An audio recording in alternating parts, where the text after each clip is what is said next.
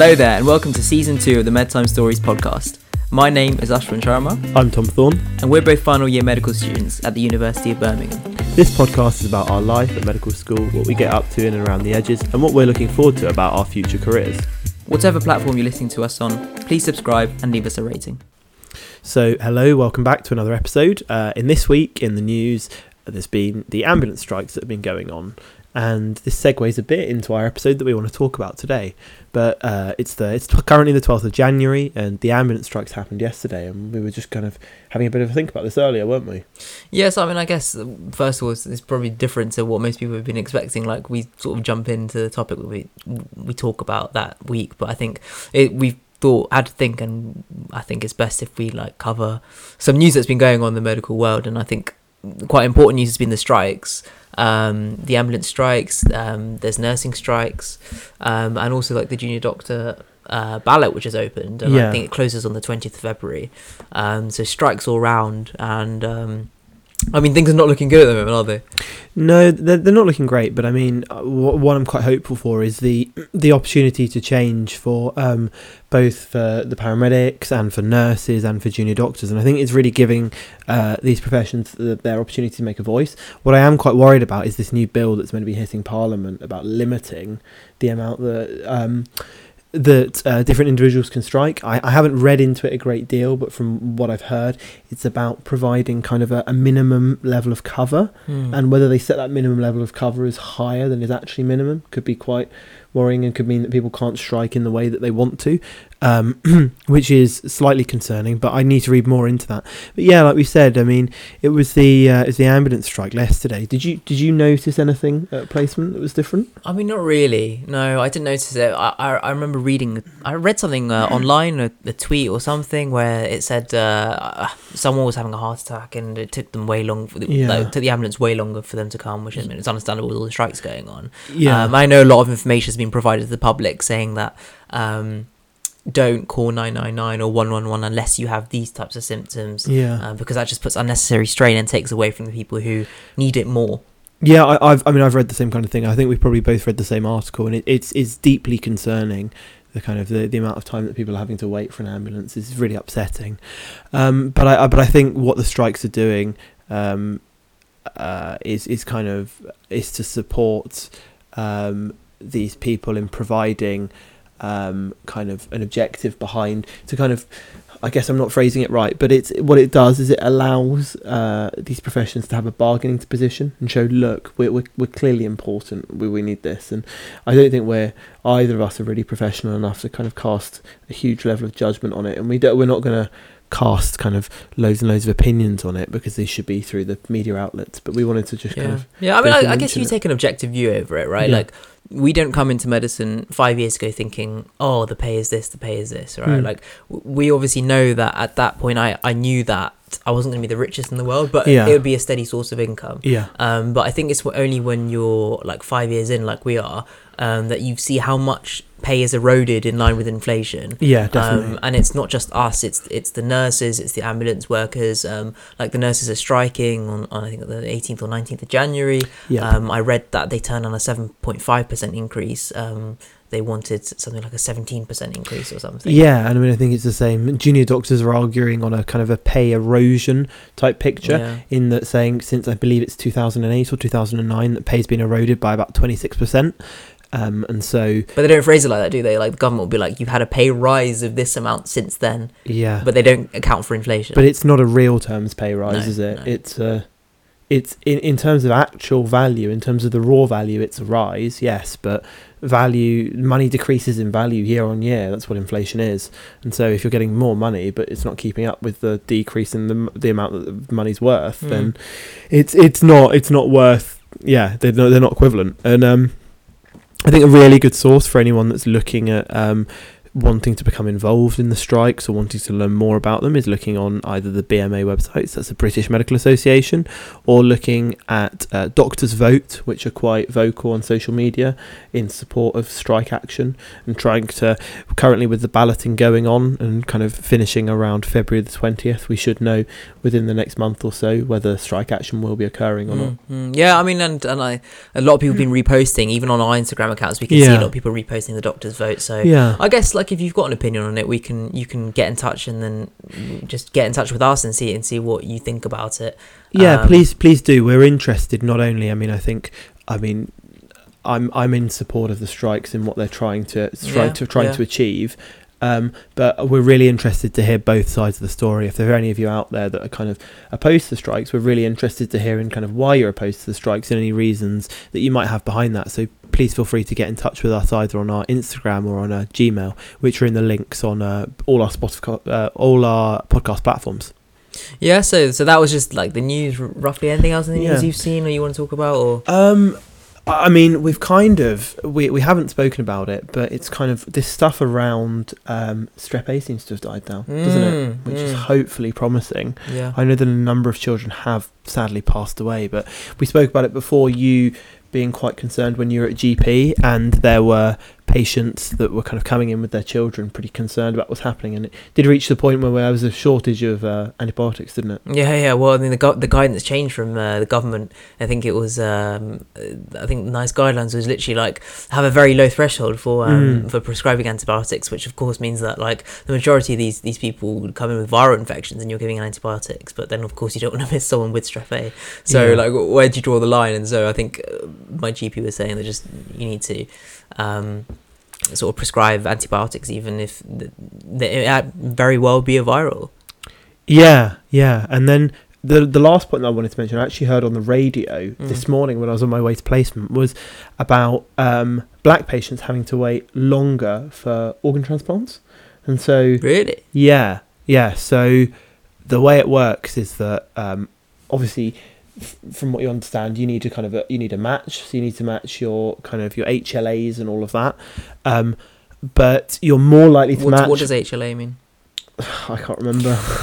is it like human leukocyte Yeah, no, antigen or something saying, like that? a- you're It's- sort of simplifying it down Yeah, so essentially the the kind of different molecules that you have in your cell are like a bit like a lock and a key, and so the um, everyone's got kind of different molecules on um, on their cells, and the more kind of similar you are, often Yeah. the better match you are, Yeah. and the lower you'd need to be immunosuppressed. yeah I mean, I'm not an expert in no, no, kind of transplant medicine, sense. but the if you if you're the same ethnicity, you often share more of those kind of key molecules. You're more likely to anyway. And yeah, I heard on um, on the news this morning on BBC News that black people are waiting up to six months longer on average for Mm. donation. And I, I heard a story about this man who had Alport syndrome waiting, and he's had two kidney transplants, and God. it made him feel so much better. But yeah, it's um, apparently the average time uh, for kind of the general population to wait is 550 days. For white people, it's 488, and for black people, it's 735 days. There's Jeez, a big that's difference. This is this is stats from BBC News, by the way. Um, so what reason do they give so uh, they they just they essentially say that often there's there's lower uptake in these communities, and I think there's there's potentially it's it's a matter of reaching out and poorer potential awareness of the impacts that Mm. um, transplantation kind of can have. So I think that it's it's not just in in in black people; it's it's in uh, a number of other Mm. ethnic minorities, and I think it's really crucial that these groups are kind of their concerns over transplantation are really addressed. Mhm. So the concerns over that it doesn't mean you're donating your whole body, and Yeah. that the body will be returned, and if you want to bury it, that's fine, and if you want to have a cremation, that's also fine. I think that it's often not as well explained as it can be, and I think that the kind of the voluntary opt out has hopefully done something to increase organ donation. The kind of the soft, the soft opt out has kind of changed that rather than a kind of a, a soft opt in. Um, I mean, organ donation's always been a hot topic, hasn't it? I remember has. even when we were uh, interviewing for med school, it was a common interview question. yeah, Um, in terms of organ donation, opt out, opt in, and yeah. ethics, and if if you, there is an organ, who should you give it to? That kind of thing. Um, so I mean, it's interesting. It's it's an important issue. That's I think to- come to- Spain is one of the only countries which is like a hard opt out, which means that if you you have to actively make a choice to opt out, and only you can make that choice. Whereas a soft opt out, from my understanding, is that you can opt out, but also your family could opt out on your behalf after you've Mm. passed away. But Yeah. you're automatically enrolled, whereas it used to be the other way around. Whereas your families, it was soft opt in, whereas both you could kind of opt yourself in, and your families could yeah. could also opt you in for organ donation after you died, kind of with a conversation with a kind of a nurse specialist and a doctor Mm. about whether they think it's appropriate for you. Um, but yeah, that, that's something that really interested me in the in the news. I mean, particularly uh, having seen some kind of liver transplants and being interested in that field of work, I just thought it was quite striking to see that difference. Mm. And it kind of it, it leads in talking about kind of this acute medicine, particularly with the strikes, into what we wanted to talk about today. I'll, I'll let you carry on yeah, with that. Yeah, yeah. So, so I, I guess um, today we we we spoke about my a few of my placements um, previously and, and what I thought of them. So, um, I, mean, I guess this is the first episode we've had after after the new year. So, happy New Year, everyone. Um, so, I mean, first of all, can you give like a quick mini update about what? It's been two weeks since we started uni. Like, how has it been? Um, what have you been up to? Anything exciting in the new year? It's been, it's been full on. I mean, I've started the rotations that Ashwin was on. So I've been on my obs and gynae rotation, and I'm just nearing the second week of my obs and gynae rotation. It's been really interesting, and we'll probably take some time uh, a bit later on to talk about that. Um, Yeah. But yeah, it's it's it's been it's been good to be back. It's been quite full on. I, I definitely enjoyed the break and kind of having a proper break to sit and chill with my family and kind of collect my thoughts. It's really Mm, nice. mm. What so, about you? Yeah, you know, it was good. It was good. Um, it was it was nice because um, I went away to, to the New Forest, like we said beforehand. Yeah. Yeah. that was a nice little break. Um, do you know, it was, it was two weeks. So I felt like I needed another week. Um, when I came back. Um, Oh yeah, definitely. I think it was like the third of January or something. We we started. I was like, oh, third of January to the new year was just two days ago. But it was nice to spend time at home and just spend time with the family. Like, uh, don't get much time to do that now. And so Definitely, yeah. Um, It was really nice, and I think without having that pressure of exams in the new Mm, year, yeah, true, it was true, really true. really nice. True, Yeah, true. Um, but no, no. So, so I guess today, like you, you were on your acute medicine rotation in Birmingham. It's called the I was, acutely yeah. ill patient, um, a fifteen week rotation. So, I guess what we could do is is just I'm going to ask you some questions, uh, and hopefully, like um, I can get some tips because I'm on that rotation right now, and, and the listeners um, listening can also pick up some. yeah. I, I think what we want to do is try and give as many tips as we can about kind of making the most of your acute medicine rotation, whether you're on emergency medicine, whether you're on uh, AMU. Whether you're on kind of a T&O or Gen Surg ward where there's acutely ill patients I coming think I think general hospital like ward Yeah. tips as well. I think this applies because you're there for 15 weeks. You know. Yeah, definitely, definitely. It's a, Okay, so so first one, your your rotation was 15 weeks. Yeah. Um, h- how how did you find it overall?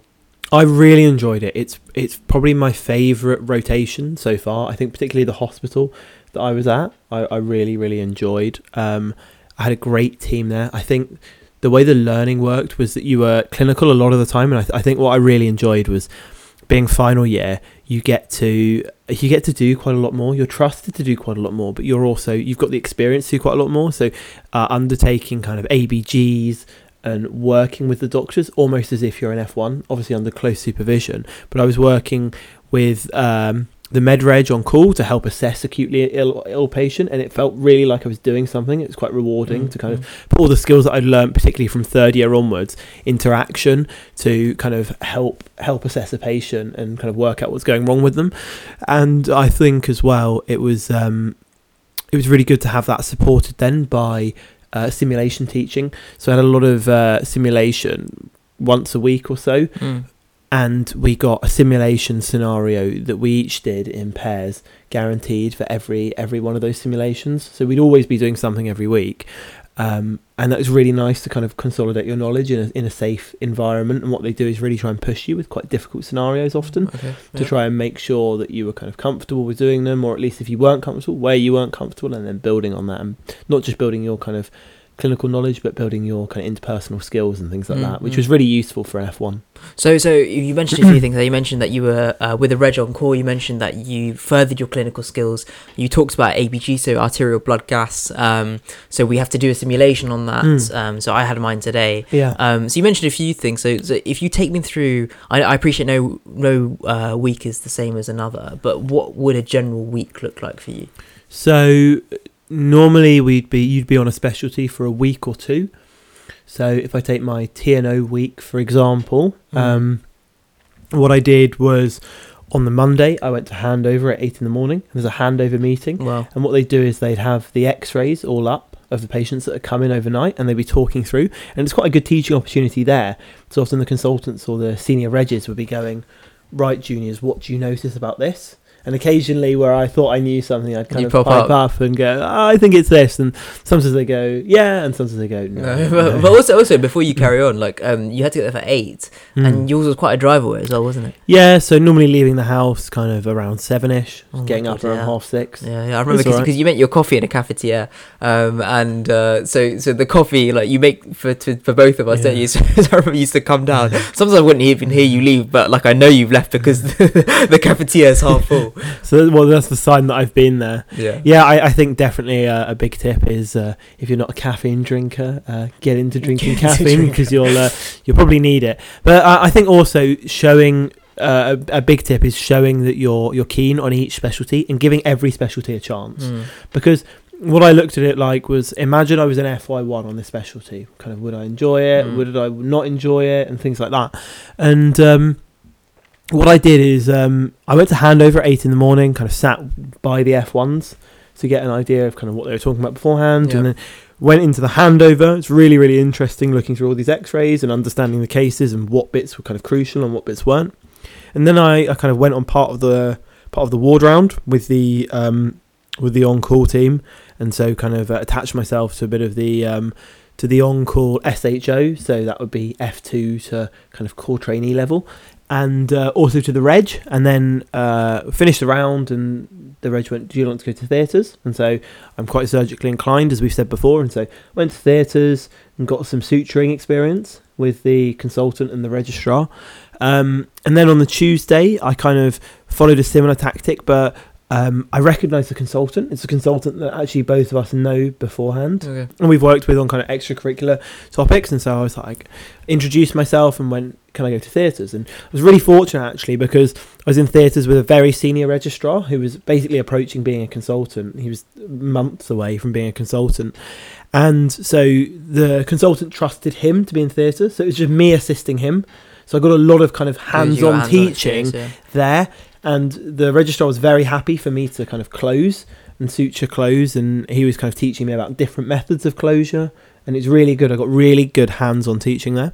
So so you had uh had, so you'd go Mm-hmm. um to the ward round, and you go to theatre. Yeah. Um, would that sort of be the whole day, or wh- wh- how would your afternoons look? So what I'd normally do in the afternoon is I, I'd go away and either do some practice questions or consolidate my knowledge, kind of going over notes that I'd written. Um, and then, like I said, normally on the Friday we'd have simulation teaching, Mm. and they'd normally try and cover all of the kind of key outcomes that we need to cover for final year. So I'd recommend that with simulation teaching, go to all the sessions that you have. That would be a key point because simulation is one of the most valuable experiences. So so what what actually happens in a simulation? So we'll get given a clinical scenario. Yeah. We act as if it's real. Often there's a, a nurse who's there, who's You get you- mic'd up. you get mic'd up, and everyone else can watch you. And we normally went in in pairs because I think it's a bit more comfortable rather than going in on your own. And what they do is they give us a clinical scenario, and we kind of have to work our way through. Almost, I, I guess, to kind of non-medics, it's a bit like an escape room. Yeah, yeah. 'Cause yeah. You always kind of have to work Well, work out everyone's what's watching going you in a separate room on a TV, aren't they? And you're Yeah. just mic'd up trying to. Um, and this this Exactly. sim this sim situation that you're in, um, the the dummy that you're sort of assessing the, the patient, Yeah, they they can do quite a lot, can't they? They can, yeah. So they can kind of blink. Their their eyes respond to light. So they've got a pupillary Yeah. reactions. You, you can listen to their heart and their breath sounds, and you can you can do lots of things. You you can't kind of give them IV medications and stuff, but you can pretend to kind of put a cannula in. Mm. And so it was it was really really useful actually that experience. And I got the opportunity to work with quite a number of my colleagues, where you weren't paired up with the same person each time, Good. Yeah. which meant that you you got to build those interpersonal skills not just between you and one other person, but between a number of people. And and did you like honestly? Did you find those simulation sessions? Uh, did you find those simulation sessions um, useful? Do you feel like they I added think to your they learning? I think they were the most useful thing that I did there. really. Yeah. Um, because what they did is they structured it very clearly to achieve our kind of uh, to kind of reach towards our foundation competencies and kind of reach towards what we need to achieve by the end of medical school. and it was really clear about specific kind of emergencies that we needed to know. But often the presentations would be quite vague, Hmm. so you'd really have to apply yourself and think, what's going on here? What's in my list of differentials? Why am I doing this investigation to kind of rule in or rule out a number of conditions, and then kind of work forward with a management plan? Yeah, yeah. and yeah. often it's kind of the case where I mean I'd often try and manage the, the thing on my own and what it taught me was that kind of it's okay to reach out for help when you Mm. need it which I think Mm. was a really crucial thing and I'd rather learn in simulation because it allows you to make those mistakes in a safe environment And I guess there's the 15, 16 scenarios, like you said, and um, as an as a foundation year one Mm. doctor, you're probably going to be the first person to assess a patient, exactly and then you need to know when it's appropriate to escalate. And I think particularly this experience really plays into your hands when you're working overnight and you think kind of when I was in simulation, I remember doing that or stuff, or, or not even so kind of uh, directly as that, but you just the skills that you apply and Mm. pick up during simulation Yeah. uh, make you more prepared for working as an F1 and working either on your own or in a team of just the two of you Yeah, as. F1s. Yeah, I, I, I think um, simulation is something which they're trying to incorporate more into the, the curriculum. I think I was reading in the, the fact that um, some some are more realistic than the other. I think they call Yeah. them um, high fidelity. Yeah, so ours was pretty high fidelity, and what they did is you could you could refer over the phone, yeah, and they'd have someone in the next room, Yeah. and they tr- they'd removed all the twos though, so you couldn't accidentally go double two, double two. Because I know people have done that Yeah. before. call the actual emergency team to, to come and I think it happens more regularly than people care to admit. Yeah. Yeah. Um, so yeah, so big tip is attend your simulations and reflect not only just on your simulations but on other people's simulations. Where did they do stuff that you didn't consider, or where did they maybe go wrong, and how could you build on that? Is it nerve wracking at all? I didn't find it nerve wracking. I really enjoyed going and doing sim scenarios, and actually, I was kind of on the end of if everyone had done a scenario in a day and they still had more remaining, I'd often kind of volunteer to do more scenarios because I quite enjoyed doing them.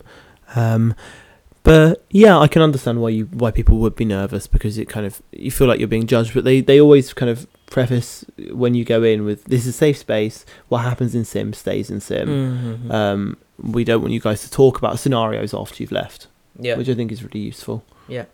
Um, and so, I mean, from the way you're saying in like general, gen- uh, in um, medical rotations and hospital Yeah. rotations, um, I've found it difficult sometimes to balance the uh, clinical work with book work. How did you find that? Especially like I know because we're in 50 and final year, we had to study for SJT, we had um, SFP applications. Like, so how did you manage to balance, strike that balance? Yeah, I, I- I think it. I think it's very difficult, um, and I don't think I did it well towards the end of term. I think I was quite preoccupied with uh, SJT, and I spent probably about the last week of term not reading any clinical work because I was just kind of I couldn't really focus at all, and it wasn't really great. Um, but what I what I did really try and do was kind of go to the wards or clinics or anything like that in the morning, and would always say that unless I had kind of uh, particular teaching that I had to attend instead, I'd normally every single morning without fail I'd be out going and doing clinical stuff, and often into the afternoons on wards if I'm kind of really getting a lot out of a ward and kind of building up my learning. But I think a, I think a, a key point is understand your own learning opportunities and what works for you, because it's not necessarily about being on the ward for kind of 10 hours if you're just sitting there and nothing's happening. It's about building those learning opportunities yourself, which I think I often found difficult earlier on in med school. And it's okay to to this is what a, a consultant said. It's it's okay to to understand that if the ward isn't working for you, to go away and learn about maybe what you've seen already on the ward. See if you've seen someone with a PE on the ward already, or a patient with tuberculosis, you actually don't understand that that well. Is it that useful to go around and see ten more patients with tuberculosis that you don't understand, or is it more useful to probably go away to the library, read up on tuberculosis? Things like So, I mean, you talked about building opportunities. yeah. and people not knowing what to do on wards sometimes. So, uh, uh, how would you say? What would you say is the best way you learn on wards? So, what times to go? Because there are times where people can go on the wards and nothing's going on. There's no doctors there. Yeah. Um, maybe the ward round's finished, or people maybe um, I don't know. I- if they I- take part in the ward round. And, I think it really depends. I think always go into ward round or go to the ward with an open mind um, is really, really crucial. And go in feeling positive. So think that you will get something out of the ward round because there's no point going along if you're not kind of you're putting your weight behind it. So go along kind of with an open mind to learn. And I think the best thing to do is to to try and approach the junior doctors. Normally, what I do is kind of go up to someone who I thought could be an F1 and go, "Hi, you one of the regs on the ward?" And they go, "Oh no, I'm the junior." So I think always good, be yeah, yeah. always be always be nice to to the junior doctors and kind of and, and kind of give them give them help where they need it and they'll repay you with learning opportunities. And that's not to say that you're there working because you're not. You're there to learn.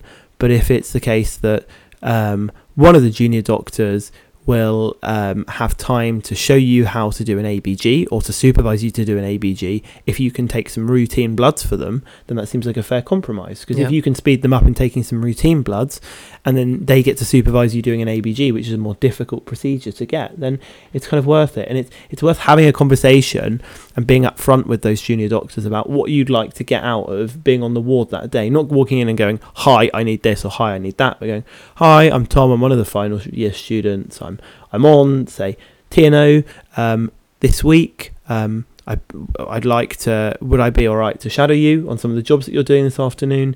Are there any jobs that I'd be able to help you with? Um, So, so I'm you mean- also, yeah. and then be like, I'm also really looking to get an ABG done. Do you know where I'd be able to do that? Do you have any that you need doing? Right. Okay. So I mean, at, at Birmingham, we have to. We've got a, a clinical skills passport, and I know I know other universities do as well. So, for example, I know um, Barts they have a, a, sign offs that they need, but it's, it differs. Like they need to do. Uh, get some case-based discussions and some cases and sign off drug charts whereas for us it's skills wise and you usually have to perform three times of that skill and you also have to do examinations under supervision of at least a registrar um, so bearing that in mind you have quite a lot to do so do you go into each rotation like for example T&O um, or wherever you are with goals for that week Yeah, definitely. So I think that's a really, I think it's a really good point. It's kind of plan your week. So um, particularly when I was trying to achieve those difficult skills like doing an ABG, what I do is when I was on my A and E week, because you're kind of you're there spread around, and there might be a few of you on A and E, but kind of thinking, right, well, where's the best place in A and E to get an ABG done?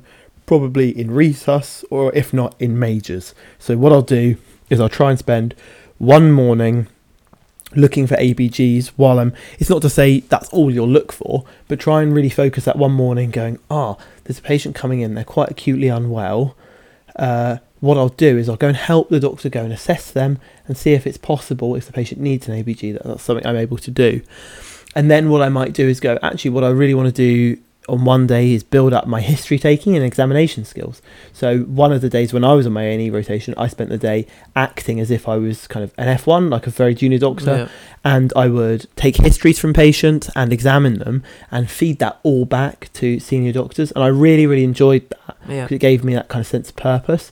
And I think I planned that out where I wanted to do that for a couple of days Mm. a week when I was on my A&E block. I wanted to have some more kind of free floating days where I was almost shadowing kind of senior doctors, managing really acutely ill patients and seeing how they followed that A to E approach. And then also maybe a day where I was trying to get these skills signed off, like my ABGs, my nebulizers, my injections, and all of those things. Yeah, no, it sounds sounds good. Sounds good. And and I guess one thing for me was that when I was on the other half on like pediatrics, obs Yeah. and GP, is that um nothing ever got stale for me because every five weeks I'd go on to another rotation. Yeah, yeah. Fifteen weeks is a long time. Did you ever felt feel like at times that it was not not that it was dragging, but at times where you were doing something similar day after day, and and not maybe you want, not at to all. change or something. No, not at all. I think that my my placement was really good because they they changed it up in that you'd have two weeks on each specialty, and then even you had five weeks at the end, which was like an assistantship block, so almost kind of acting as if you're an F one. Um, all, all working very closely with the F1s on that ward, and even in that five weeks, they gave you kind of three rotations, so a couple of two week ones, and Mm. then one week on something else, and that was really useful. Um, but I definitely say is if you're on a kind of a long placement, say uh, like that, like 15 weeks, like a whole term. So mine was uh, end of August all the way through to kind of middle of December. Is plan your time. So maybe not kind of 15 weeks in advance, but definitely maybe for a month. Think actually this week or, or this month I want to focus on surgery. So I might, if you're given that kind of free roam that I know at some med schools and at some placements people are, maybe spend a week on general surgery, a week on T&O, a week on vascular, and then a week on kind of ENT, plastics, and whatever other surgical specialties are there, like urology and yeah, things yeah, yeah. to give yourself that exposure because then you're kind of covering your bases and i think it's really crucial to plan your time. People always say work smart, not hard. And there's no point spending 15 weeks plugging away really hard, being there kind of 8 till 8, but only learning about cholecystic, kind of cholecystitis uh, on a general surgery kind of ward, or only Yeah. learning about pancreatitis. Yeah. It's about thinking about where you're lacking in your knowledge. So applying um, a, a kind of applying your understanding of those gaps to actual clinical medicine is the hardest point. Being Yeah. like, right, I really don't know enough about acute limb ischemia. So what I'm going to do is go down to the vascular ward round, try and go to the vascular ward round, see some patients with acute limb ischemia, see how they present with the ward round, and then potentially ask after the ward round because you've shown your face there, you've shown an interest. Maybe ask the registrar if they're free for half an hour at a time uh, at some point to ask if you can then go and examine a patient under their supervision. But but it's rude to just turn up to the ward round to the ward after the round and go, "Do you mind watching me?" Because you're not you're not giving them something back. Do you know what I mean? Mm. it, it's common courtesy to show that you're interested in their specialty, and then you're more likely to get that back. And also, there's learning opportunities on ward rounds. yeah. I'm not saying go to to every single ward round every single day unless that's what you've been told to do, because I don't. For me, I don't find that Yeah, useful. yeah, yeah. So sometimes I'd rather go to a ward round or a clinic, a ward round, a clinic, and mix it up like that. Um, but I think it's definitely useful uh, on at least one uh, day of every specialty that you're in to go to the ward round because it allows you to meet the patient, see the variety of patients, and then it means if you see a particular interesting patient, you can follow them up. Well, meet the patient and meet the team as well, I guess. Exactly. Yeah, it allows you to kind of do both things. Yeah, I mean it's just funny. I was laughing because um, uh, you mentioned acute limb ischemia, and I've only been on this this block for two weeks. But um, I was I meant to have teaching with um, a vascular consultant surgeon Yeah. um, who would teach us acute limb ischemia in a lecture. Um, but it turns out he was in surgery, so he sent his reg to come and teach us. Um, and this reg came and was like, um, "Okay, guys, like I'm not going to give you a lecture um, because you can just read that in a book. So uh, we're going to make this like interactive." And usually when people say that, they're to like pick on you questions, but I don't mind too much, right? Um, so then like first of all, she was like, "What is acute limb ischemia?" Picked on me, and I was just like, "Okay, fine, I don't really care. I'll just I'll say the answer." Um, and then uh, she kept picking on people, and then she'd explain things and then you know when someone goes oh okay does everyone understand that when people were like yeah. So people were like yeah and then she'd pick someone else be like okay what did i just say? So, so then, obviously some people zoned out at that time and then um, so they, they get the answer wrong. And then um it's meant to be an hour lecture right? And so Yeah. half an hour in I, I thought we were done. And she was like okay guys we're just gonna like simulate real like patient scenarios. And then she was like um okay uh, you. And um, I was just writing something down and, and I, I, like the class has gone quiet and I look up and she's pointing at me and I was just like is she actually pointing at me? So I was like me? And she was like yeah who else am I pointing at? She was Oh, like no. and she was like stand up? And I was like oh my god why did she want me to stand up? She was like come to the front. I was like oh my god what do you want me to do now? And so I came to the front and she was like sit down. So she made me sit on like a patient bed. And she was like imagine I'm the patient take a history from me as, as if I, I've come in with acute limb ischemia. um, and she made me, made me take a history in front of like 20, 25 people. Um, like, just off the cuff. just off the cuff when I'm learning about acute limb ischemia. well, it's a um, bit of a baptism of It, fire. honestly, I, I, I don't think. I'll forget it. Um, but like uh, more than anything, I was I just found it so odd, like the way she was just kind of grilling me. And then I remember this this time where she was like, "Okay, what?" Uh, got to the examination part, and she was like, "Okay, what pulses would you feel?" And I was like, "Um, uh, I said well, I'd feel the pulses." And she said, "What pulses?" I said, "Oh, femoral, popliteal, um, dorsalis pedis, Yeah. um, and then posterior tibial." And then she goes. What about the anterior tibial? And I was like, "Oh yeah, that's a good point. that's a good point, actually." Um, but I, I mean, I quite, I know we both quite enjoy that. I mean, kind of get getting grilled, and it teaches you kind of what you, uh, what you know and what you don't know. But I think that's, that's a really good thing about a big fifteen week rotation. At least if you know what you need to know, is it allows you to kind of tailor your own learning. hmm. Whereas in a smaller five week block, you may not kind of begin to understand what you don't know and where you Mhm. need to tailor your knowledge. yeah. Um, but I really enjoyed the placement, so I'd normally go and do clinical things where I was trying to achieve something in the morning. Um, and then what I do is either, particularly when I was on A and E, I'd, oft- I'd often stay there the whole day and just kind of clerk patients for a day. Or when I was in AMU, I'd do that quite a lot. But then on some other rotations, what I do is in the afternoon, I go to the library to kind of revise either the pharmacology of that kind of specialty, or to think over the notes, or maybe a, a patient that I didn't understand, and to research about, uh, let's say, um, hip fractures and go, Yeah, actually, yeah. I don't understand why that hip fracture has been managed differently to that one. And then you go away and you think, oh, well, the patient, one patient was kind of relatively immobile, one patient had um, dementia, and then you kind of begin to build up a picture of why the management was different based on kind of looking through your notes and answering questions. Yeah, I mean, I guess there is a flip side to that, isn't it? That when I talk about five weeks on paediatrics, obs, and gynae, five weeks is nowhere near enough to Mm. explore those specialties, whereas you have that time over here. Um, you talked about like multiple conditions that you might have seen or read Yeah. about. Um, any cases in particular that that stick out to you over the fifteen weeks that you saw? So I think that this rotation was was was quite important for me, and it was the first time that I saw a patient die.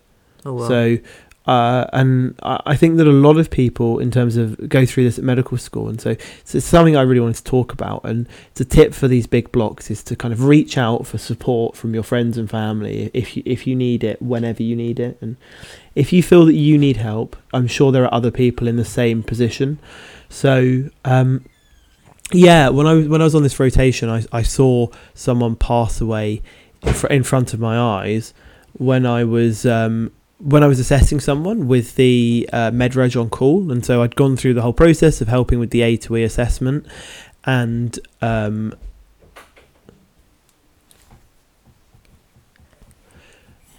so I'd gone through the whole process of uh, doing the A to E assessment with the MedReg, and uh, we were trying to kind of help Im- improve their condition, and actually we went away to to talk to a family member and explain what was going on. And and I, and the the nurse came back in and went sadly I, th- I think they're passing away right now. You need you need to come back. And then the relative came back in and the patient passed away kind of in front of our eyes. And Oh, it's something I've never seen before. And actually I hadn't seen uh, on that occasion and a number of other occasions hadn't seen death being confirmed before uh, because it's something you don't really have that much exposure to unless you're doing kind of big acute medicine blocks. If you're just in an outpatient clinic, people are not routinely going to come in and kind of pass away then and there in clinic. Mm.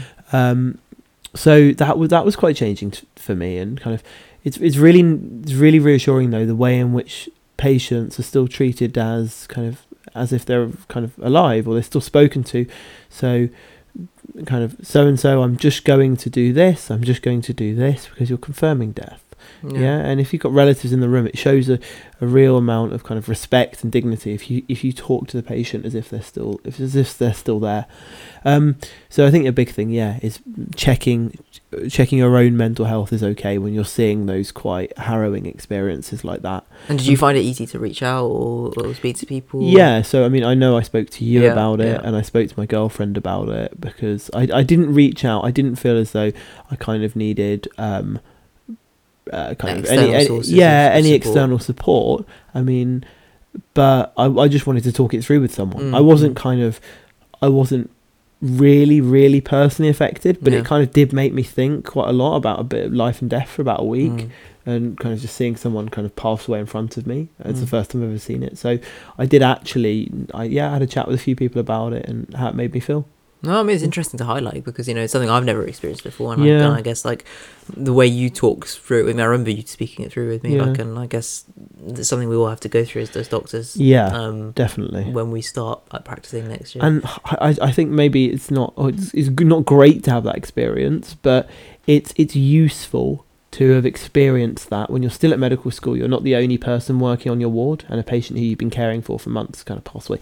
You begin to build up that experience of understanding that medicine is not just about uh, keeping people alive forever, but actually people do pass away. Mm. And so it builds up that kind of exposure to that and how you build your own coping mechanisms. So I think a Mm. big tip is on these big long blocks is to understand your own mental health, where it might be struggling, and to kind of help to think of what helps you cope Yeah. with, with these difficult, stressful situ- situations. So I know for me, that's talking it through or going for a run, Yeah. whatever. And yeah, it's yeah. useful. No, that, that is it. That is genuinely quite interesting. um, so I guess you you've spoken quite glowingly about this place. Yeah. A- anything that you didn't like, or any any drawbacks at all? Uh, I mean, uh, the commute, like you said, and we said earlier, was a bit long, but I actually quite enjoyed the drive. Yeah. Often, it was it was the kind of uh, Stick a it- podcast it- on. Yeah, stick a podcast on. It was like fast roads, so I could normally whack the radio on or something like that. It's normally quite early in the morning. I'm I'm quite a morning person, so I thought it was quite nice to drive along and see the sunrise in the morning. Wow, yeah. Uh, it's quite a nice route as well. Um, so yeah, no, I was I was quite happy with with with doing that. Yeah, um, I didn't really mind. Fine. Yeah. And, and I mean, I think I, you've answered most of my questions anyway. I, do- I guess the final question I have is if you compare yourself um, in week one to, to week 15, um, how, how do you feel you're different? I think I feel a lot more confident in managing someone who's acutely unwell, at least to the point where I need to reach out for help. So doing that, it's not even just understanding, or A to E, A, you check the airway, B, you check the breathing, but understanding what you're looking for, what sh- kind of short term issues you can correct yourself, and having that confidence in yourself. But also being able to reach out, and that's those are two big points that I'd like to really reiterate. Is that in simulation, it's definitely important to understand where you're reaching your own limit of competency. And that's one of the big things about sim is not teaching you, oh, in kind of ACS you give MONA, morphine, oxygen nitrates, aspirin. It's not correct all of the time anyway to do that, to do those four things. But um, it, it's more about understanding where you're reaching that limit, uh, limit of your kind of competency and you need to reach out. And that's a big thing that simulation teaches you. And I definitely think it's worth taking the time to go away and think about when you think you're reaching your limit of competency because it will help you become a better doctor in the future. And I think also what the big block did was teach me confidence in myself and my own abilities and to order investigations and tests for things that I was trying to rule in or rule out because simulation would then provide the reassurance and they'll be like, the ECG is normal, but on the checks, chest x-ray there is this Yeah. or kind of or if it was like a PE, the ECG shows sinus tachycardia. There is nothing abnormal on the chest x-ray. Right, what do I think is going on here? I think it's a PE. What I'll do is I'll call my senior to say what I think I've got on my hands, what I would like to do in my next steps, so kind of therapeutic, uh, anticoagulation, referring for a CTPA. Check that over with my senior. If they're happy and they don't think I've missed anything, then I'll carry on with that plan.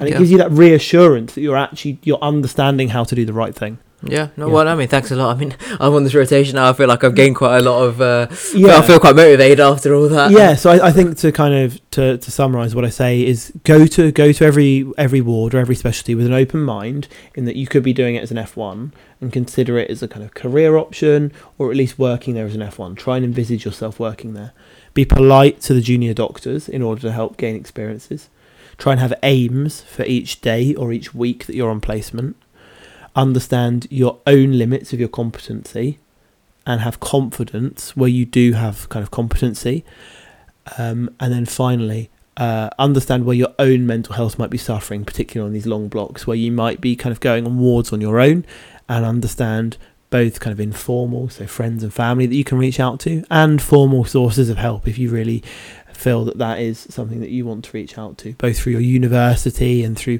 other charities that might exist. Yeah. So I, I realise it's a bit of a, a dark end, but those are my main tips, and I realise we've done it more like an interview as compared to the previous ones. It's quite similar, but what I've tried to do in this is we've tried to offer a few more tips rather than just reflecting on our experiences. No, I, th- I think it's been good, and uh, I guess uh, although we're in final year, I think these these tips and uh, on placement can be applied to whether you're third year, fourth year, or Definitely. fifth year. Yeah. Um, or so- even or even at other medical schools where you have a hospital placement in first and second year where you have those hospital days it's great to go in and be like actually i want to achieve this on hospital i want to examine a patient for the first time i want to take a history for the first time so it's great to have these aims and like i said one of my points was plan your plan your days and plan your weeks Yeah, Yeah. yeah. So um, I, I guess we're coming towards the end of it. Um, one thing to say is that we we'd like to hear more from you guys as well. So if there's anything you want us to talk about, or uh, any suggestions about um, any tips for hostel placement or, or anything else that we haven't covered, then please do get in touch and let us know because we'd like to have more, more interaction with you guys. yeah we'd love to hear from you and if if while you're sending an email you could give us a, a review or a rating on spotify apple podcasts or wherever else you listen we'd be really grateful for that Thank you very much for listening. Please leave us a like, give us a rating, and subscribe on whatever podcast platform you use. We'll speak soon.